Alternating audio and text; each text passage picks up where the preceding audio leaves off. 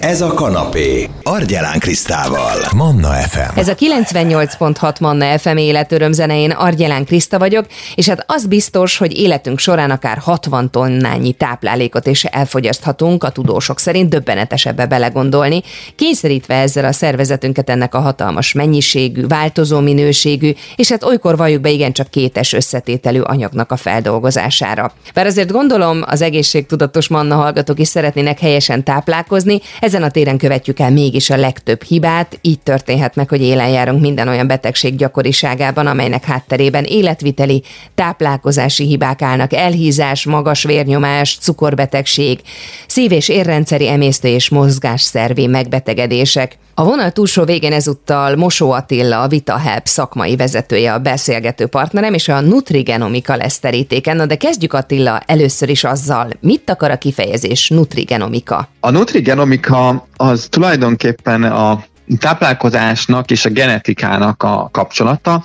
Ebben az a lényeg, hogy a genetikai vizsgálattal megnézzük azokat a helyeket a gén állományban, vagy a gén térképen, amik a táplálkozást befolyásolják, vagy a táplálkozással befolyásolható, tehát olyanokat, mint a vitamintransport, olyanok, hogy hogyan működnek különböző anyagcsere folyamatok, hogyan történik, milyen a genetikai állománya a cukorfeldolgozásnak, a szénhidrát érzékenység, zsírfeldolgozás, feldolgozás, ki hogyan dolgozza fel például a, zsírokat, a különböző tápanyagokat, illetve olyan elemeket nézzünk meg ebben, amivel ugye azt nézzük meg, hogy a vitaminok áramlása, vagy a vitamin szállítása, a vitamin receptorok, azok milyen állapotban vannak, és a visszafelé ez pedig úgy működik, hogy magával a táplálkozással hogyan tudunk élettani folyamatokat befolyásolni. Itt például gondolok arra, hogy ha valakinek a hormon képzésében van egy genetikai zavar, akkor ezt táplálkozással hogyan tudjuk ellensúlyozni vagy optimalizálni. Hogyan segíthet a bevitt tápanyag a genetikai elváltozásokon, illetve azok megelőzésén? Magán a genetikai elváltozáson nem, de az, hogy a gén kifejeződés, tehát hogy ebből a génállományból az a fehérje, ami megszületik, vagy az a, a, azt tudjuk ellensúlyozni, vagy pont az adott esetben, mert ez lehet pozitív is egyébként, tudjuk erősíteni, hogyha van valakinek egy szerencsés génfaktora, akkor azt hogyan tudjuk erősíteni, hogy ez az egészségre még inkább pozitív hatással legyen. Mikor ajánlott nutrigenomika vizsgálat elvégzése, és kiknek érdemes egyáltalán ilyen vizsgálaton részt venni? Mivel ez egy genetikai vizsgálat, ami nagyjából érdemben nem változik. Ezért ezt nagyon fiatal, tehát akár nulla éves kortól is el lehet végezni, ameddig, ameddig gondoljuk, tehát nincs felső határa sem. Ha prevenciós szemlélettel nézzük, akkor ugye minél korábban annál szerencsésebb, hiszen adott esetben ezzel már lehet készülni, illetve megelőzés jelleggel abszolút föl lehet készülni bizonyos esetekre.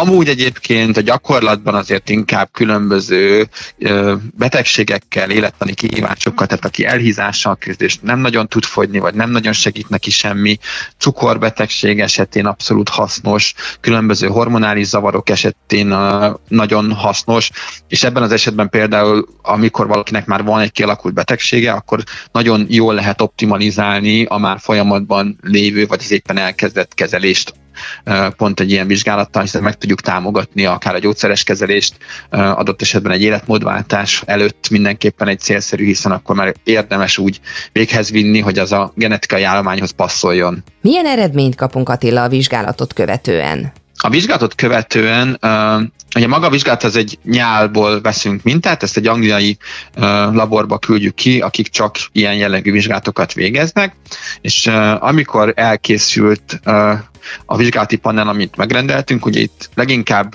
azt mondanám, hogy betegségcsoportokra optimalizált csomagokból választjuk ki a pácienssel együtt, hogy kinek milyen csomagot rendelünk meg, és tulajdonképpen születik egy, mondhatnánk azt, egy mini térkép, és amikor ez az eredmény visszajön, akkor van egy viszonylag hosszabb konzultáció, amikor ezt az egész térképet átbeszéljük részletesen az elejétől a végéig, és megbeszéljük azt, hogy kinek milyen lépéseket kell tenni a táplálkozásában, esetlegesen mi azok a, mik azok a pótlások, amire feltétlenül szüksége van, és ezt itt végigbeszéljük tulajdonképpen egy konzultáció keretében, és összerakjuk azt az ideális étrendi pályát, ami az ő eredménye alapján az, az optimális eredményt hozza. Nagyon szépen köszönöm, Mosó Attila, a VitaHelp szakmai vezetője beszélt nekünk a nutrigenomikáról, illetve arról, hogy a bevitt tápanyag hogyan tud esetleg a genetikai elváltozásokon segíteni, illetve megelőzni a különféle problémákat, amik akár genetikai eredetűek is lehetnek. A beszélgetésünket természetesen felteszem a Manna FM podcast felületére,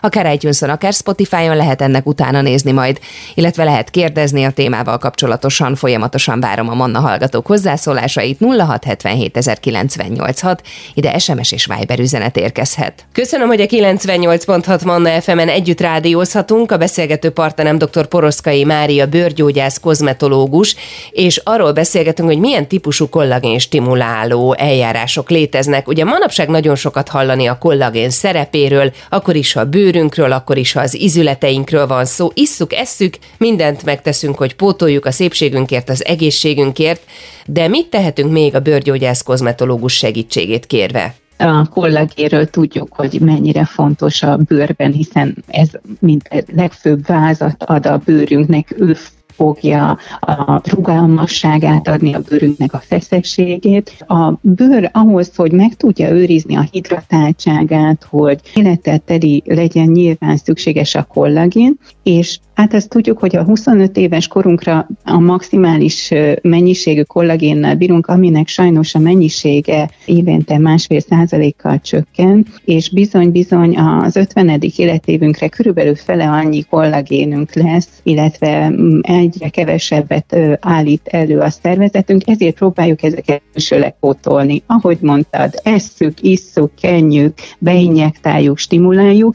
Én azt gondolom, esztétikai orvosként mindig az a legszebb beavatkozás, ami a legtermészetesebb.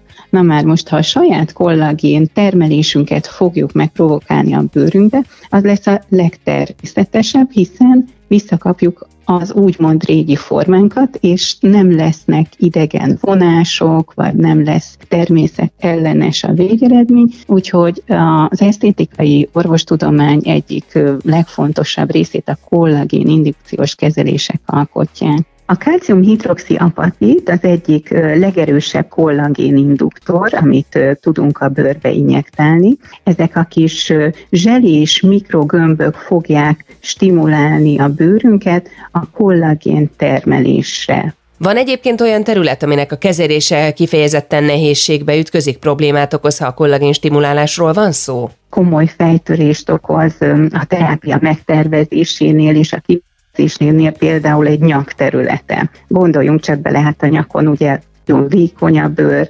pigmentfoltok megjelenhetnek, eresebb lehet, ugye a vékony bőr miatt ráncosabb lehet. Hogyan kell elképzelni egy komplex kezelést a nyakon? hogyha ráncos, akkor ugye lehet a bőrminőséget javítani mindenféle skin boosterekkel, lehet keresztkötött hialuron ö, oda injektálni, de hát mivel annyira vékony a bőr, hogyha nagyon kemény anyagot teszünk be, akkor az esetleg átsejlik, hogyha nagyon vékony anyagot teszünk be, esetleg nem annyira látványos az eredmény, és azt gondolom, hogy ahogy ez a kálciumhidroxiapatitos kezelés, amit esetleg kombinálunk még egy kis bőrminőségjavító hialuronsavval, egy nagyon látványos szép eredményt tud biztosítani a nyak területére is. Hogyan zajlik a kezelés? Azt tudom mondani, ugye a nyak területén nagyon-nagyon sok az ér, vékony a bőr, nehéz az injektálási technikák, ezért erre a területre általában kanült használunk, amitől egy pillanatra megrémülnek a páciensek, de azt tudom mondani, hogy az egyik legbiztonságosabb kezelési eljárás, hiszen egy-egy pontból nagyobb területen tudjuk a kezelést végrehajtani, az anyagot jobban el tudjuk egyenletesebben teríteni, és ez a kanül, ez egy hosszabb végű tompa tűként funkcionál, tehát eltolja maga előtt a szöveteket, kevesebb lesz a bevérzés, kevesebb fájdalommal jár, úgyhogy ez egy egészen biztonságos kezelési módszer, amit a páciensek jól viselnek.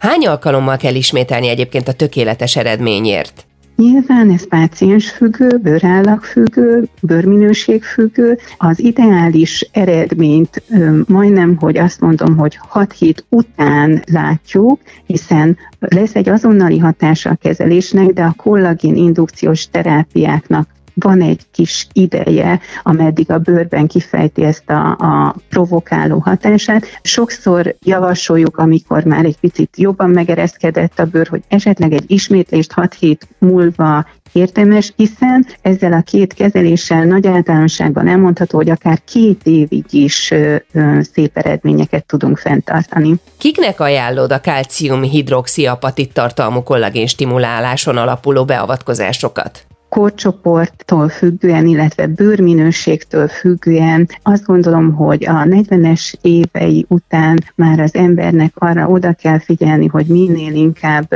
a kollagén mennyiséget tudjuk provokálni, tehát a 35-40-45-ös korosztálya nagyon ideális, nyilván 60 év felett, illetve későbbiekben, amikor már akkora a szövet többlet, akkor nem biztos, hogy a kollagén indukciós kezeléseknek annyira látványos végeredménye lesz. Nagyon szépen köszönöm, dr. Poroszkai Mária, bőrgyógyász, kozmetológus volt a beszélgető partnerem itt a Manna fm és ez a beszélgetésünk is a Manna FM podcastján fellelhető lesz, akár egy önszön, akár Spotify-on lehet majd keresni. Üdv a 98.6 Manna fm jó, hogy együtt rádiózhatunk, és szeretettel köszöntöm a vonal túlsó végén Hajós Istvánt, az egy lépéssel több alapítvány alapítóját. Ugye az alapítástól kezdve figyelemmel kísérjük az alapítvány munkáját, mi a helyzet most az alapítvány körül? Nagyon nagy örömömre szolgál, hogy elmondhatom, hogy nyilván a karácsony közelettével is, de amúgy is egyre több a támogatunk, egyre többen csatlakoznak hozzánk, egyre többen lépnek be a programba, de természetesen még most is azért arra kell biztatnom mindenkit, aki hallja ezt az adást, hogy akár magánszemélyként, akár cégként jelentkezzen és próbáljon örökbe fogadni egy családot, mert sokkal több a várakozó, mint amennyi a felajánló és havi 5000 forinttól már bárki csatlakozhat, és ugye nálunk egyértelműen biztosított a pénznek a biztos célba érkezése, hiszen nem a családoknak adjuk ezt az összeget, nem nekik utaljuk át, hanem a beküldött számlákat mi helyettük fizetjük közvetlenül a szolgáltatóknak. István, történtek mostanában izgalmas dolgok az alapítvány házatáján.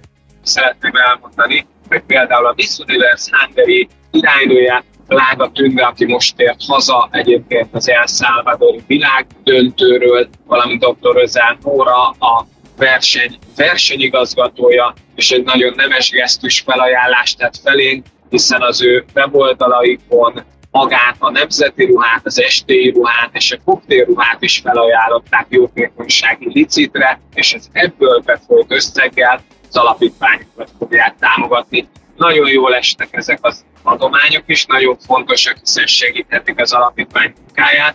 Egy új megállapodást is kötöttünk, méghozzá trollfoci.hu-val, amely Magyarország legnagyobb olyan közössége, ahol meg a labdarúgási, de azért más sportokra tömörít követőket. Ugye a közösségi média felületek egy 850 ezer követővel rendelkeznek, egy hatalmas szám, egy nagyon közkedvelt platform. Ővelük egy megállapodást is kötöttünk egyébként, hivatalos partnereiké váltunk, tehát ők a mi alapítványukat ajánlják és támogatják, de hogy erről tanúbizonyságot is tegyenek, jótékonysági árverés licitet szerveznek a számunkra méghozzá több helyről felajánlott futballmezekről, vagy egyéb sportágakból érkező mezekkel, amelynek az összegét, ami be fog folyni, szintén alapítványunknak ajánlották föl.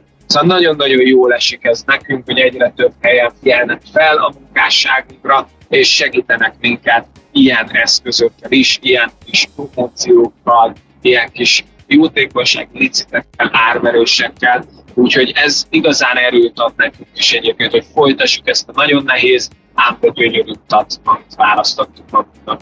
Nagyon szépen köszönöm, hogy mindenről beszámolt nekünk, tehát természetesen az egy lépéssel több alapítvány elérhetőségein, a közösségi médiában, illetve a honlapjukon is lehet érdeklődni, tájékozódni, hogy hogyan lehet valaki támogató, illetve támogatott család. Hajós István az egy lépéssel több alapítvány alapítója volt a beszélgető partnerem, és hogyha valaki szívesen visszahallgatná ezt a beszélgetést, újra hallgatná a Manna FM podcast felületén, megteheti majd akár itunes akár Spotify-on, ha pedig kérdése van akár ezzel a témával kapcsolatosan, és akkor adásidő alatt is érkezhet ez a 0677 SMS-ben vagy Viberen. Ez még mindig a 98.6 Manna FM életörömzene, hogy mikor kell elindulnia egy árunak, egy terméknek ahhoz, hogy bekerülhessen a fa alá. Ez is a témánk most Lembach Péter tulajdonos ügyvezetővel a Unicorn Logistiktől.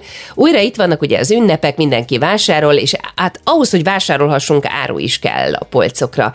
Mikor kezdődik egy szállítmányozó cég életében egyébként az ünnepi időszak? Hát a karácsonyi ünnepi időszak az augusztusban. Van, aki már júliusban elkezdi a szállításokat, hogy minden termék időben ideérjen és a polcokra kerüljön.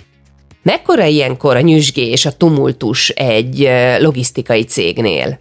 Tulajdonképpen mi örülünk annak, hogyha valaki minél előbb elindítja a szállítmányait, mert ez azt jelenti, hogy akkor nyáron sincsen szünet, és ez igazándiból ilyen szeptember-októberre pörög föl. Jelen pillanatban december elején már a küldeményeknek rég a polcon kell lenniük ahhoz, hogy a vásárlók ezt megvehessék, ami most indul el, az már majd csak januárban, jövő év elején érkezik meg.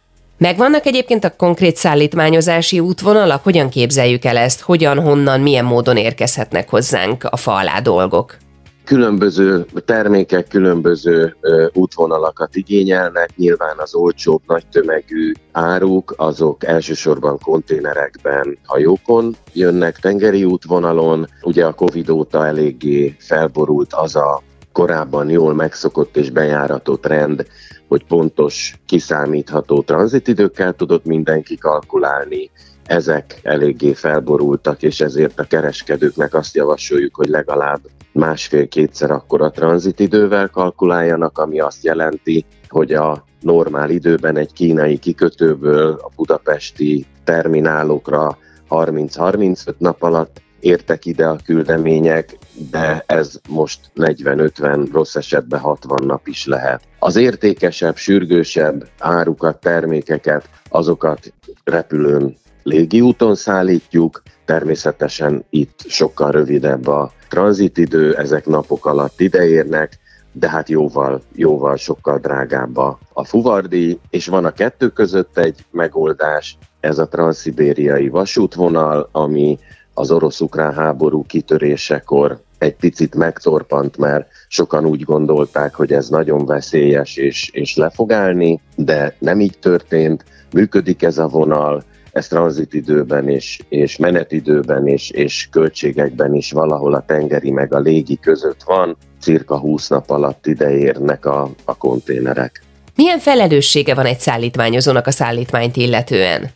Hú, ez egy jó összetett kérdés. Az első felelőssége a szállítmányozónak az nyilván, hogy mert ez is egy szakma, hogy a, a megbízójának felhívja a figyelmét az esetleges várható kockázatokra, felmérje azt, hogy a megbízónak mondjuk például mikorra kell a küldeményének ideérnie, mert hogyha valakinek olyan szerződése van, hogy, hogy, hogy nagyon hamar itt kell legyen az áru, akkor az ugye a sima tengeri útvonalon mondjuk nem teljesíthető. Azon kívül ugye a küldeményeknél, hát hogyha például exportról van szó, és a mi raktárunkon is keresztül halad az áru, akkor meg kell nézni, meg kell győződni arról, hogy jól legyen csomagolva, kibírja a hosszú tengeri utat, meg a zögykölődést a, a tengeren, és hát ezért kell ugye megfelelő formában, megfelelő értékre árubiztosítást kötni, szállítmánybiztosítást. Ezen a területen is létezik munkaerő hiány, Péter? Természetesen igen, mi is részesei vagyunk, ha most Magyarországról beszélünk a, az itteni gazdaságnak és körülményeknek. Ugye van a, a szállítmányozásnak egy fuvar szervezői része, ami irodákban, számítógépeken történik, és a másik a fizikai része, ahol raktárakban rakodók, targoncások és a a sofőrök, kamionsofőrök dolgoznak, és hát a közúti fuvarozók is azt mondják, hogy előbb tudnak kamiont venni, mint hogy sofőrt találnának rá. Akár milyen magas fizetéseket is kínálnak. Nagyon szépen köszönöm, Slembach Péter, tulajdonos ügyvezető a Unicorn Logistiktől vezetett be bennünket abba, hogy hogyan is érkezhet meg valami vágyott, áhított dolog a fa alá. Izgalmas volt a beszélgetés, köszönöm szépen, ami természetesen újra hallgatható a Manna FM podcastján, akár itunes akár Spotify-on. Manna, ez a kanapé, Argyelán Krisztával. FM.